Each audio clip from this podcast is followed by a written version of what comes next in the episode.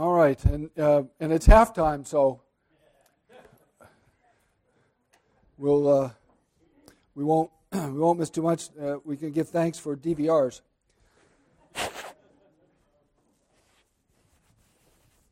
All right, the um, yeah, this is um, uh, the first question is a is a question we can uh, we can answer from uh, the Heidelberg Catechism. Uh,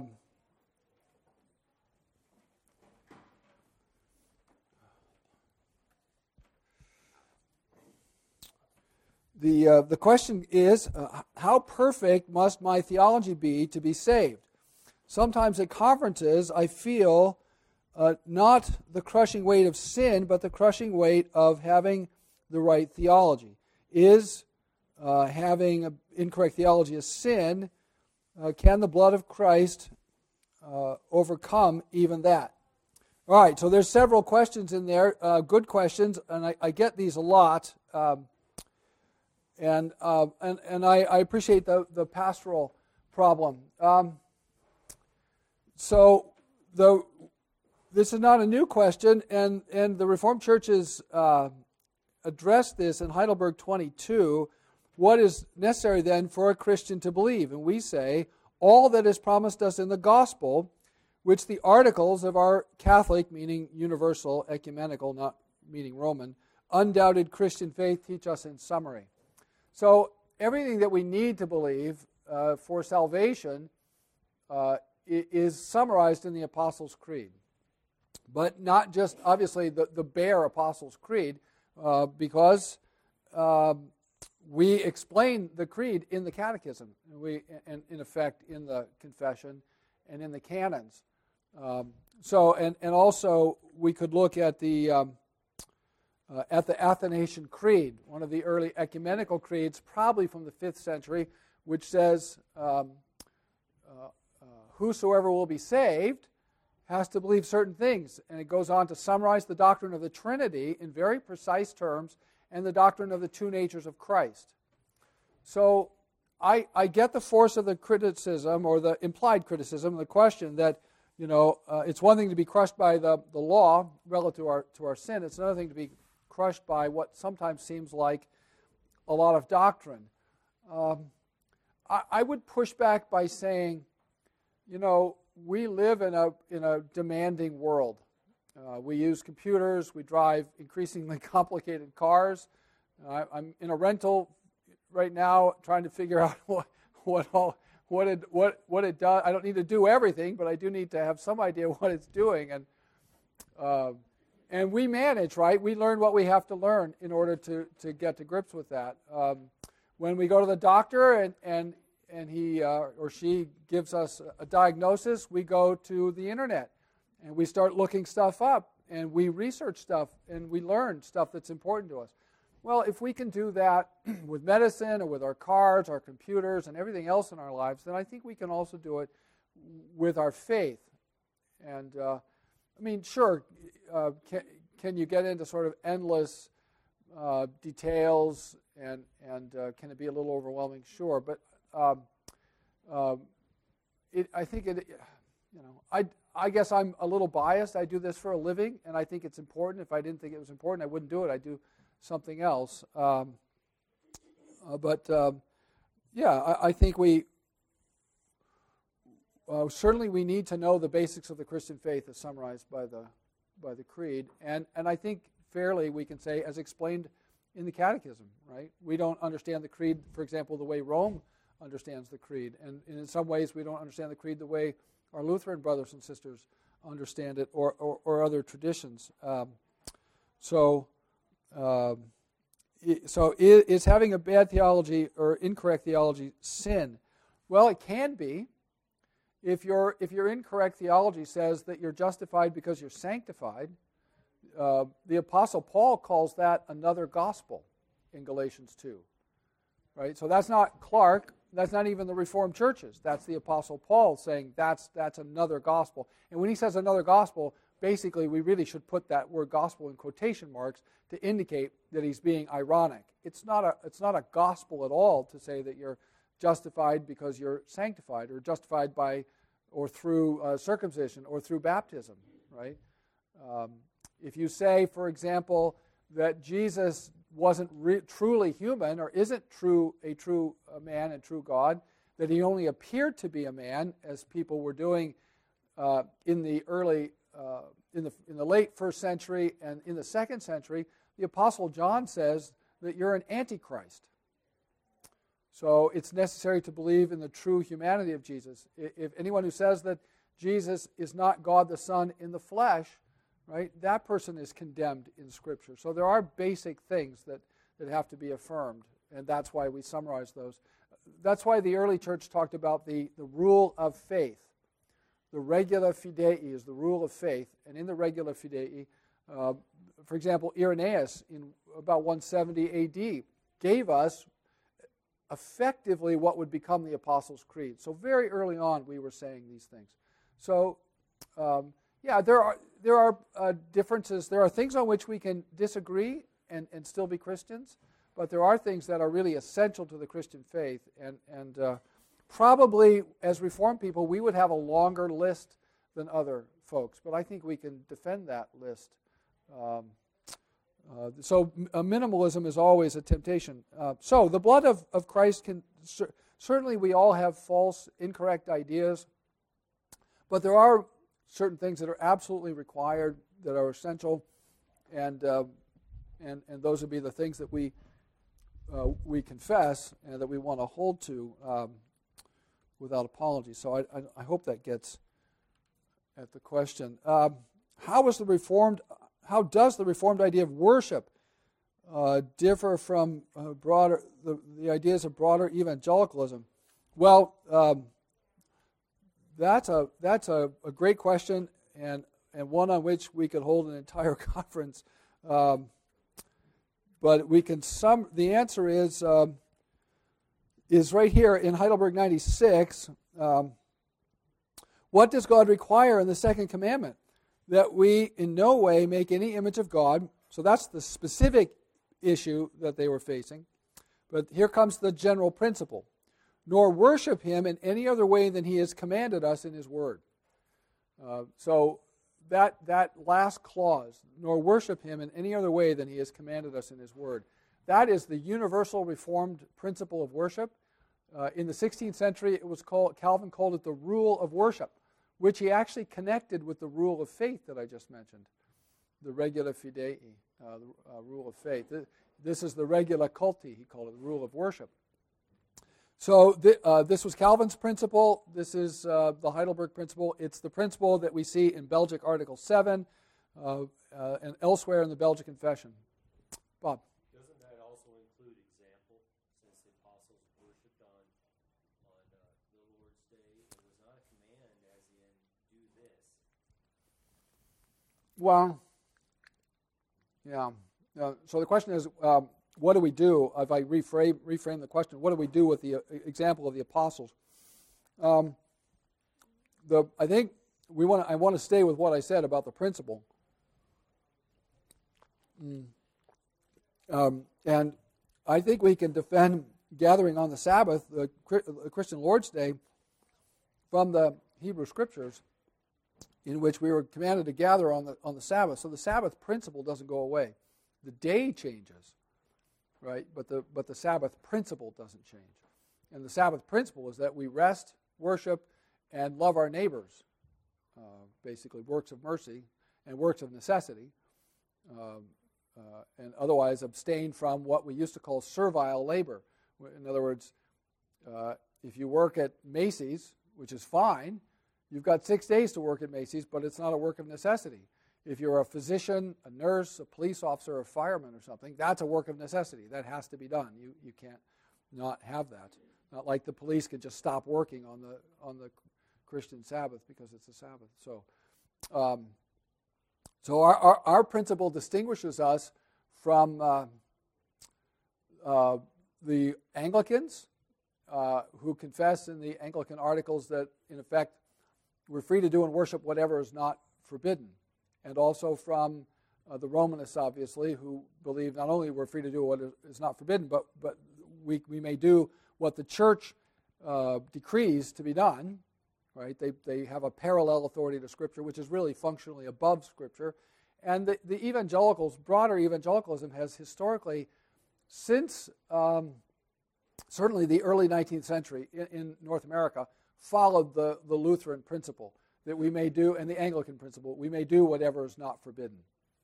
And so that's why they have images. They don't think that images are forbidden uh, by Scripture. Uh, they think Jesus became incarnate in order, to, in order that we could make pictures of him. Um, and, we re- and I respond with the entire ancient church for the first six centuries. You might not know this. The entire ancient church for the first six centuries absolutely unequivocally condemned images of Christ. Uh, there were no images. By the way, there were also, and here I go from preaching to meddling, uh, there were no musical instruments in Christian worship until seven, uh, 750s. There was one organ that was permitted by the papacy in Spain, um, but it was still relatively unusual. In the 13th century, Thomas Aquinas said, We don't use musical instruments. Um, that would be Judaizing, is what he said. And that's why none of the Reformed churches in the 16th century used instruments either. And that was their principle. They said the instruments belong to types and shadows. Um, now, our churches mainly have come to disagree with that. Um, I, and I, one of my jobs is to provoke everyone to keep thinking about whether, whether we did the right thing by disagreeing with it. But that conclusion, but that was the original conclusion, was um, that because they're not commanded and because they're parts of, part of the types and shadows. So that's why our worship differs from the evangelicals. The principle of the evangelical worship service is uh, is uh, formulated, was formulated by Charles Finney in the 19th century. Charles Finney was a revivalist who set up a system of uh, revival whereby he figured out what to do, what to say, how to, how to arrange things to get people to come forward to the anxious bench. They set, a, they set up a bench and he would preach and they would sing and everything was organized so that he could get you, he could manipulate you emotionally to, to come forward and, uh, and then pray at the anxious bench and, and basically sign the card and quote unquote become a Christian. So that's the altar call. Uh, and the, that's the, the evangelical service is in two parts. Um, not when I say evangelical, I'm speaking in historical terms, not in theological terms. Um, the first part of the service is that you sing, typically sing for 30 minutes, get people wound up. Um, there are meetings on Wednesdays where they pick out the chord progressions to get uh, people emotionally, to trigger them emotionally, to move them from point A to point B, to create a, a certain response in them. I know this. I've, I've studied it. I've read it. I've talked to people who've done it. Yes, I've been in those. I've talked to people who've said, yes, I was in those meetings. We know exactly what chord progressions to choose to provoke certain responses in people. And, and we'll get them to react the way we want them to react. And then the second half of the service is, is the preaching. So it's a bipartite service. Our services, because of our understanding of this principle of worship, are a call and response. The word speaks, the people respond. The word speaks, the people respond. It's the dialogical principle, and that's why our services are so radically different. I just wrote an article about this, basically saying to people listen, when you come into a Reformed church and you come out of an evangelical service, this sort of Finneyite service where you sing for 30 minutes and you have this sort of experience, what's actually happening in your brain is that dopamine and norepinephrine is being stimulated and you get, you get a, a, a chemical high in the brain. And this is what people mean when they say, we really worship. What they mean is they got that dopamine shot. Uh, and I, this, I first really saw this about 10 years ago. One of my students said to me, uh, you know, he knew what was right, and he said, I really should go over there to worship, but I keep going over here because I'm hooked. And when he said hooked, I thought, you know what? I bet that's literally true. And I started looking into it, and I found out it really is true. It takes a while, and I don't know how long, but I've asked people, and, my, and the anecdotal evidence I have is it takes several weeks, maybe months, to actually uh, detox, if you will, from the dopamine high so that when you come into church, you're not expecting to get that shot of dopamine. And so people come in, and the first two or three weeks, they don't get the dopamine shot, and they uh, they go through withdrawal. It's, and it's actually, if it's not physically painful, it's emotionally painful. So it's a big shock actually coming into our churches. And we probably should account for that and help people. I don't know what the theological equivalent of methadone is, but I'm not even sure if methadone works, but we, we might need some kind of theological methadone. Well, yes, but I mean, stuff takes time, and methadone helps you get off of heroin, so or at least theoretically. Um, all right, uh, is federal vision a heresy? Yes. Uh, what's the difference between a heretic and a confused Christian? Ooh, good question. I mean, sure.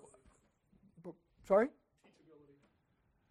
Yeah, the um, a heretic, I guess we could say, is some, well, first of all, we, we have to define what we mean by heresy. And we can use it in the broad sense and in the narrow sense.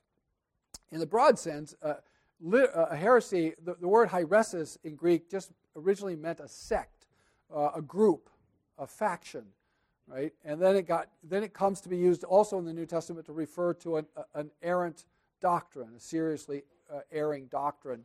So, um, and you in the early church, you could have a moral heresy or a doctrinal heresy. Typically, today we we talk about heresy in terms of doctrine. In the broad sense, it's a seriously erring doctrine. So, in the narrow sense, it's something that that contradicts the ecumenical creeds: the Nicene Creed, Apostles' Creed, Athanasian Creed, and the and the definition of Chalcedon. Um, and I think, arguably, the federal vision is a heresy. Now, that's my personal opinion. I don't know that any ecclesiastical body has actually used the H word, sort of dropped an H bomb on the federal vision. They've certainly rejected it categorically. The NAPARC churches, North American Presbyterian and Reformed Council churches, the PCA, the OPC, the RCUS, the URC, the main, main bodies, and then some of the others have rejected it. The Canadian Reformed, for example, have not. They have publicly said that they have three churches, at least three congregations, that affirm the federal vision, according to one report on the floor of Synod in, I think, 2013. One of their ministers said this, that they couldn't. Then that's probably what's going to prevent the merger between the CanRC and the URC, is that we, we won't merge, I hope, with a denomination that has federal visionists in their midst. Um, um, so I don't know that anybody's used the H word, but insofar as synod the Synod of Dort called Arminianism a heresy, and insofar as the federal vision is essentially a version of Arminianism, we, I think we might be justified. Now, that's my personal opinion. That's the case I'm arguing. But I, I want to be clear that no, far, as far as I know, no ecclesiastical body has made that pronouncement. So we want to be careful. I, I always urge my students to be careful about dropping the H bomb, and you, you, know use that advisedly. So.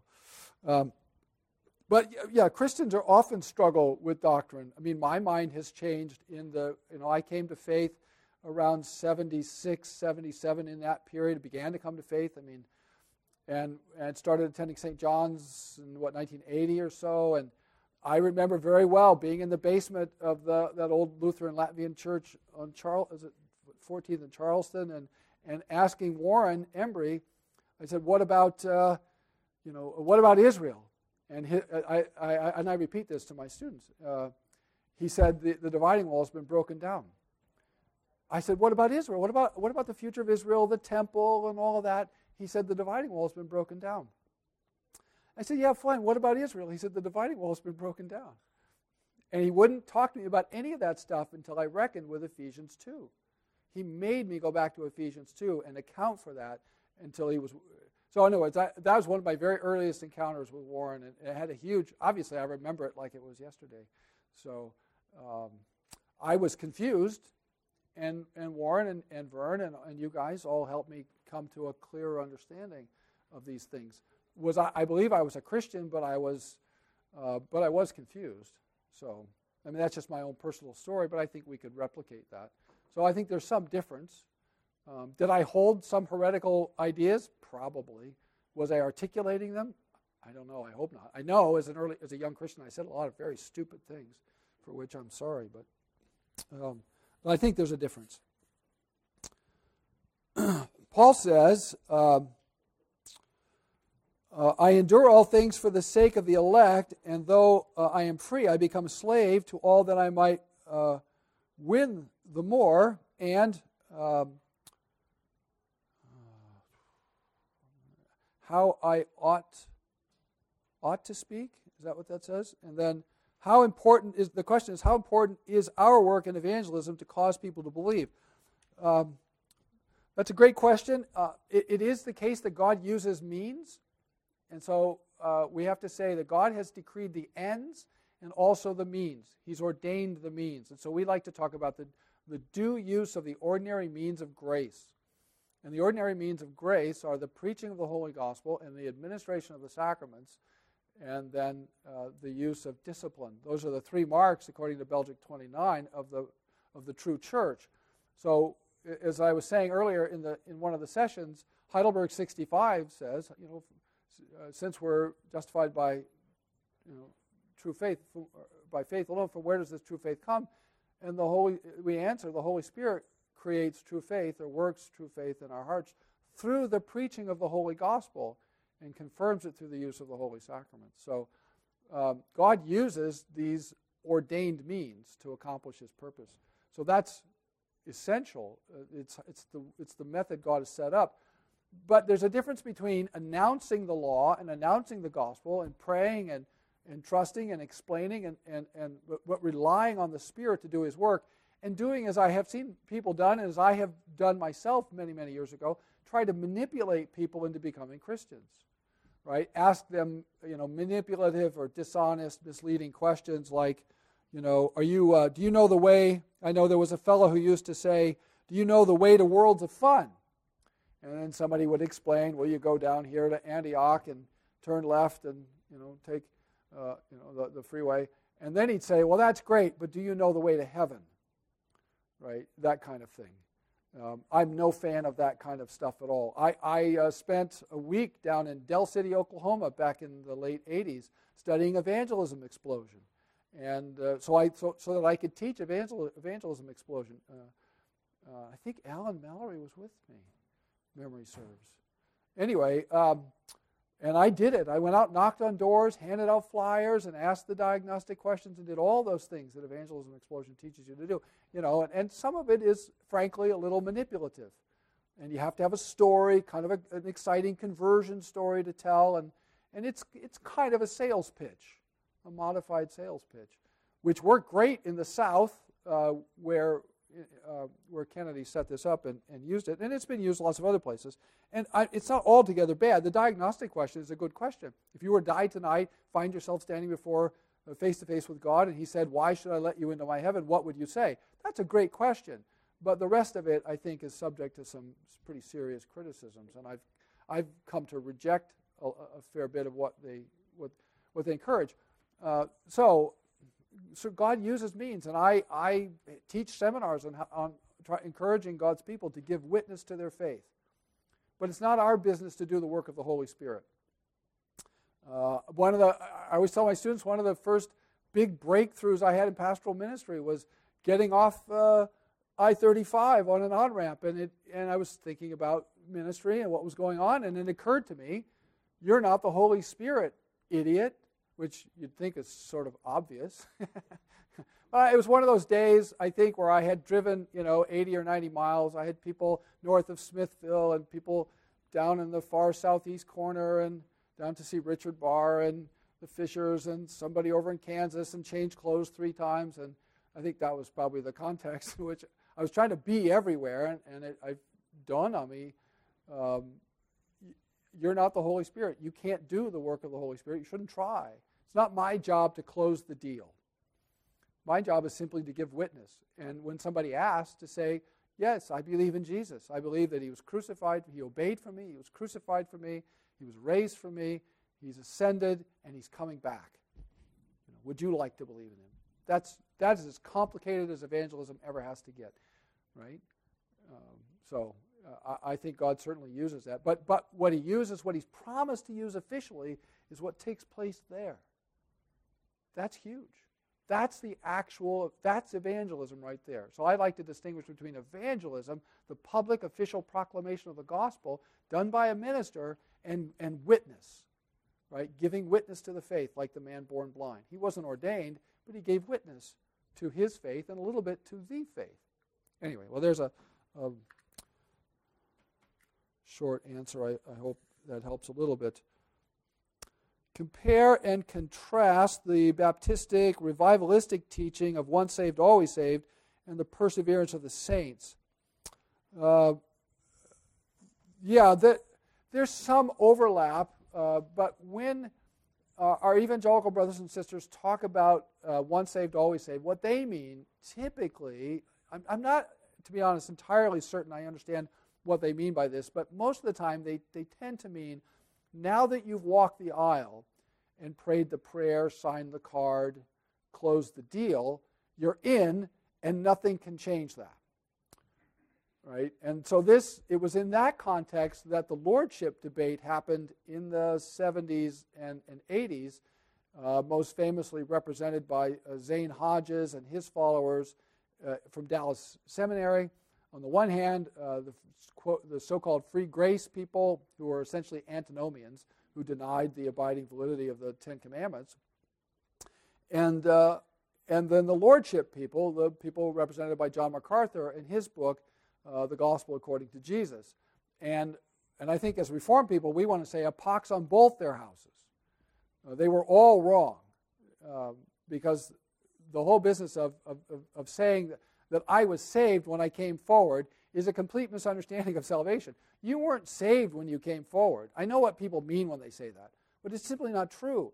You were saved, if you are saved, you were saved when Jesus said, It is finished, and he gave up his spirit. That's when you were saved. That's when salvation was accomplished. What we're really talking about is when did the Holy Spirit apply salvation to you? Well, the truth is, you don't really know that.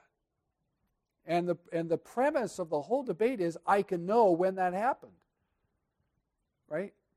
I think I remember coming to beginning to come to faith.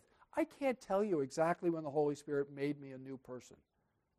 I don't know because Jesus says in John 3, you don't know where the Spirit comes from. You don't know where he's going. The point is, you don't know. And people think, oh, I do know. No, actually, if you pay attention to Jesus, you don't know. What you know is that you believe now what you know is that your profession of faith has been accepted by the consistory as a credible profession of faith, and you're admitted to the table, you're admitted to Holy Communion. That's what you know. People say, you know, um, are you a believer? And sometimes, if I, depending on why I think they're asking the question, I'll say, well, my consistory still admits me to Holy Communion. I'm not under discipline, which is not exactly what they want to hear, but it's a better answer than what they want me to say. What they want me to say is, well, I know I'm saved because I had X and Y experience in, in 1977, which has almost nothing to do with Scripture. So that's, that's the context of the once saved, always saved. And then so people say, well, I walked the aisle, I prayed the prayer. It's just about like the Roman view, right? Uh, the, I, I went to the priest, he pronounced absolution, he gave me penances, you know, or I was baptized, you know, and then I died, if, if you could have that conversation you know, some kind of a magical view. I walk the aisle and ex opere operato by the working it has worked, bada bim, bada boom, I'm in, and nothing I can do can change that. That's what they. That's what sometimes is meant by once saved, always saved. And we want to say ah, that has nothing to do with Christianity. That's a magical view. Um, uh, and the, the perseverance of the saints simply says that true believers will persevere and they will be preserved by the grace of God and, and no one can snatch you out of the hand of, of Christ. And uh, we're, so we're talking about true faith, right? So that's Heidelberg 21. When the people who talk about once saved, always saved, uh, when, uh, when they say once saved, always saved, they're not talking about what is true faith. True faith is not only a certain knowledge whereby I hold for truth all that God has revealed to us in His Word, but also a, a hearty trust right, which the Holy Spirit works in me by the gospel, that not only to others, but to me also, forgiveness of sins, everlasting righteousness, and salvation are freely given by God, merely of grace, only for the sake of Christ's merits. That's, that's what we're talking about when we talk about perseverance. That when you're resting in Christ and what He did, not your coming forward, your signing a card, or any of that. So I hope that helps. Um, I mean, I, and I'm not saying the people who've come forward, signed a card, prayed a prayer, come to faith at a Billy Graham rally, or come to faith watching a TV preacher, I'm not saying those people aren't believers. God uses that. My friend Carl Trueman came to faith at a Billy Graham rally.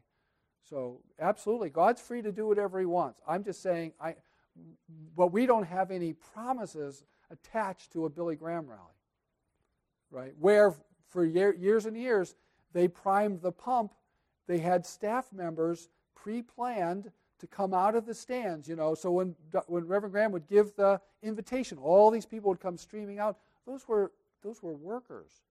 They were catchers, right? They come down to the bottom of the down to, you know down to the bottom of the stadium, and then they were supposed to catch all these people who were. They weren't responding to the message. Now people did respond to the message, but there was also manipulation. But still, God used that. God's free to use that. It's just that we don't have any promises for that. The question is, did the remonstrants try to make any points from Acts 2:38? And what is your comment on this? I don't know, and so I can't comment. That's an easy one. Uh, in your study of the Synod of Dort, what did you find was the most surprising and the most helpful? Um, oh, that's a good question. Most surprising, because I've been learning so much. Uh, one surprising thing that I have learned uh, re- very recently, there are a lot of things, but one thing I've learned most recently is in uh, head of in the head of doctrine, uh, first head of doctrine, Article 12, uh, I just saw this really in the last week or two. Uh, let's see. Am I getting that right? Where was it? The question is uh, two of them. What uh, in your study of the Synod of Dort? What have you? What did you find was the A or one the most surprising and B most helpful. And um, uh, oh, here we Article 10. That's why I'm struggling here. I, I'm not sure. Uh, uh, uh, first head of doctrine, Article 10, page 81. Uh, if you look, if you look at the first sentence, right, this is about uh, remember ULTIP, unconditional election. This is the U in ULTIP. Uh, the good pleasure of God is the sole cause of this gracious election, which does not consist herein that out of all possible qualities and actions of men, God has chosen some as a condition of salvation. That language, that's a refutation of middle knowledge. I knew that Arminius and the Arminians believed in middle knowledge. Remember, there's natural knowledge, what God, what God knows about himself, which is everything, and free knowledge, what God knows about us, right, our choices. And then the remonstrants and, uh, and others, uh, Louis Molina, said there's middle knowledge. God knows what you might do, he doesn't know what you will do. This is a response to middle knowledge. So that, that uh, is sort of delightful and surprising. Um, I don't know if it's the most, but it is certainly delightful and surprising. I'd say most helpful. Um, when I first reread the canons a long time ago, I was doing my doctoral work, and I'd been reading a lot about Reformed theology, and people were talking about the canons as if they were some dry, turgid, you know, academic document. And I sat down and I read the canons, and I found them to be exactly the opposite. Um, I understood as I read them, these are pastors writing about these things in, in order to help God's people. So I'm very passionate about the pastoral quality of the canons of Dort. Uh, these, these are very much like, in that way, like the Heidelberg. A little more difficult than the Heidelberg, but, but only because the challenges they were facing were really sophisticated challenges. And I tried to sketch that for you. How the Arminians used our language and then would change it in various ways. And so we really had to be very precise to respond uh, to these things.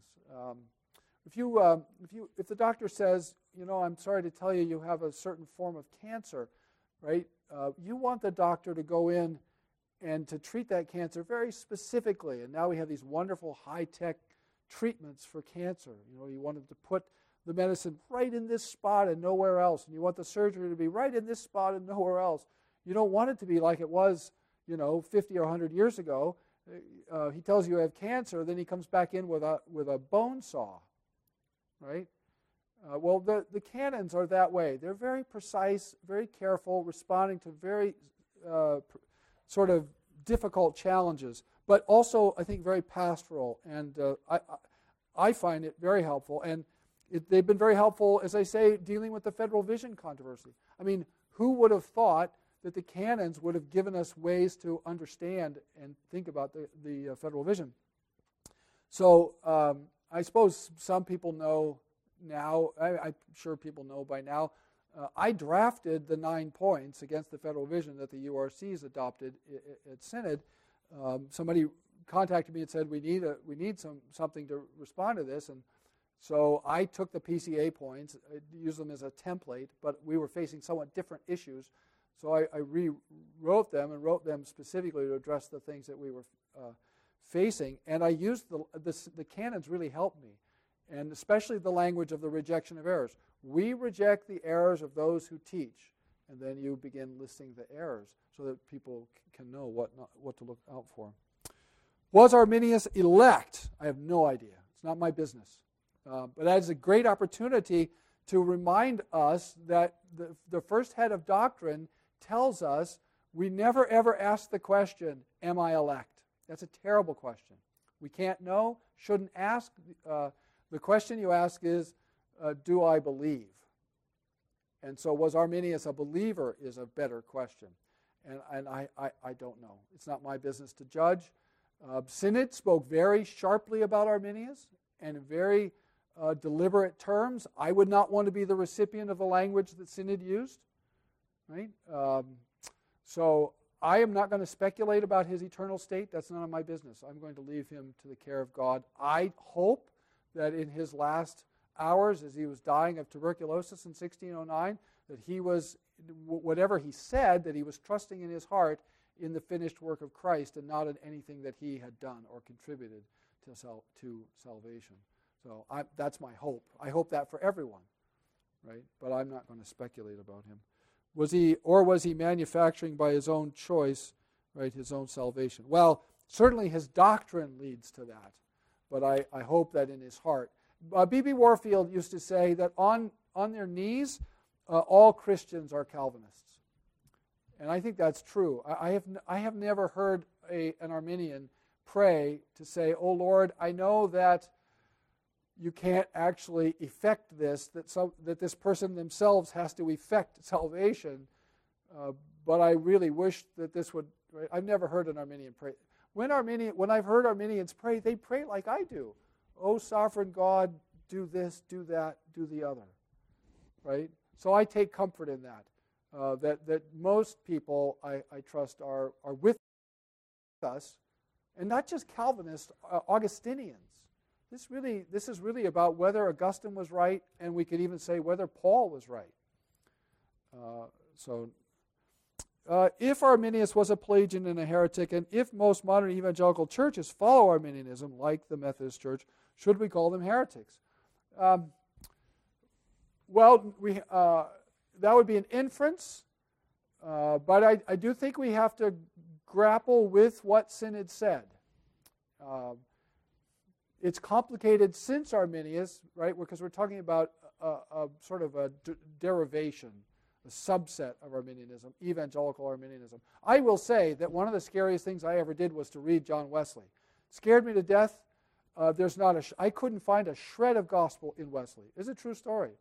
I, I was teaching at Wheaton. I thought, you know, I met Wheaton. It's a historically, basically Wesleyan school. I, I better get to know Wesley. And I'd been spending to that time, to that point, I'd been spending all my time translating Olevianus, uh, De Substantia, and other things, commentary on Romans and whatnot. And so I, I, just hadn't been reading this 18th century stuff. So I started reading uh, Wesley, and it, honestly, after a while, I just had to put it down. It was, uh, it left me despairing and hopeless.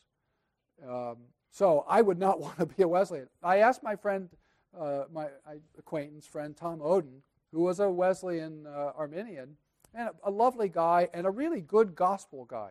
He, if you listen to Tom Oden articulate the gospel, you'd think he was one of us, right? Uh, but he loved Wesley, and I asked him, I don't know how do you reconcile these two things, and he said, well, if you really want to see Wesley on the gospel, you have to read his correspondence. And, and my response has always been, uh, you know, and I tell the students, you better not confine the gospel to your private correspondence, right? You get paid to preach the gospel in public from that bad boy. right? You know, if it's confined to your correspondence, that's a terrible commendation uh, of a man's ministry. So, uh, needless to say, I'm not a huge fan uh, of Wesley, and and frankly, the state of the United Methodist churches, I think, or church, we could say, is doesn't appear to me to be very, very healthy. Um, all right, um, yeah, that's it. I got them all. Uh, last, uh, well, anything come up since since we started? Yes, dear.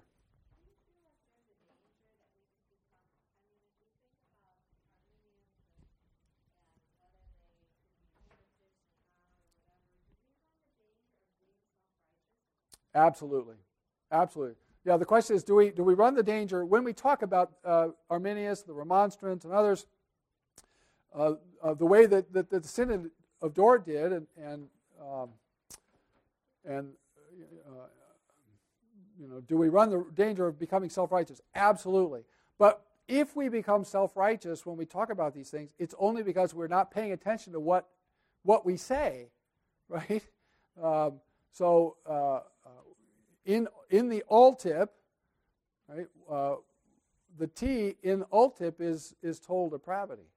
So our uh, God didn't save us because we're smart. We didn't figure these things out because we're clever uh, God, we confess and we say in the beginning of the Synod of Dort in the preface that God preserved the church, God preserved the gospel, and, and we recognize that He used these men to do this. Um, so, yeah, it, when we think about these things, these should not be occasions for pride, these should be occasions for humility. Um, and in some ways, a sober reassessment. Um, for example, um, you know, uh, you know, your dad cast the deciding vote, he said, at, uh, against Professor Shepherd in 1981 in Philadelphia. I mean, the majority of the faculty supported, uh, up to that point, Norm, Norm's right to teach justification through faith and works, which is astounding at a place like at a place like Westminster. How can that possibly be? So if it can happen there, it can happen anywhere. Um, and, and so, yeah, this is not an opportunity for pride. And so I, appreciate that, that implied exhortation that um, we can't be walking around patting ourselves on, our, on the back as to how clever we are, how enlightened we are, how superior we are. Because um, that's, yeah, that's not the point. I mean, uh, the point is that Arminius arose within the Reformed Church, and lots of people supported him and defended him. And in fact, it wasn't long after uh, the Arminians were um, rejected at Dort, it was only a few years later that they were allowed to re enter the ministry of the Reformed churches in the Netherlands. And it was only uh, very shortly thereafter that the churches uh, actually became quite corrupt. So, the 17th century in the Netherlands, uh, uh, there's a lot of great Reformed theologians, but the Remonstrants actually grew. And, um, and by the time you get to the early 19th century, the state of the Reformed churches was very bad, so bad that there had to be a separation in 1834. Um, so that um, uh, we, we did not cover ourselves in glory. And when we first started raising the, I, I you know, I identify obviously with Petrus Plancius because he, he spoke up about Arminius and took a lot of flack for it. Um, but uh, when some of us started speaking up about the federal vision, there was a lot, a lot of folks said, "Oh, this is no big deal," and um, so we have not always covered ourselves in glory in these things. So that, that's a fair, that's a fair point, um, right? The the five points are about grace, not about our our cleverness, our ingenuity.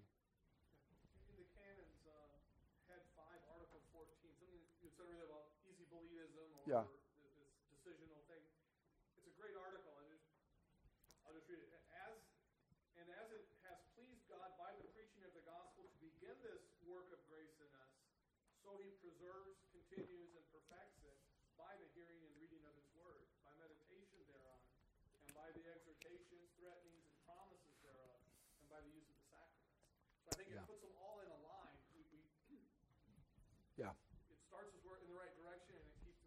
Yeah, it's all by grace.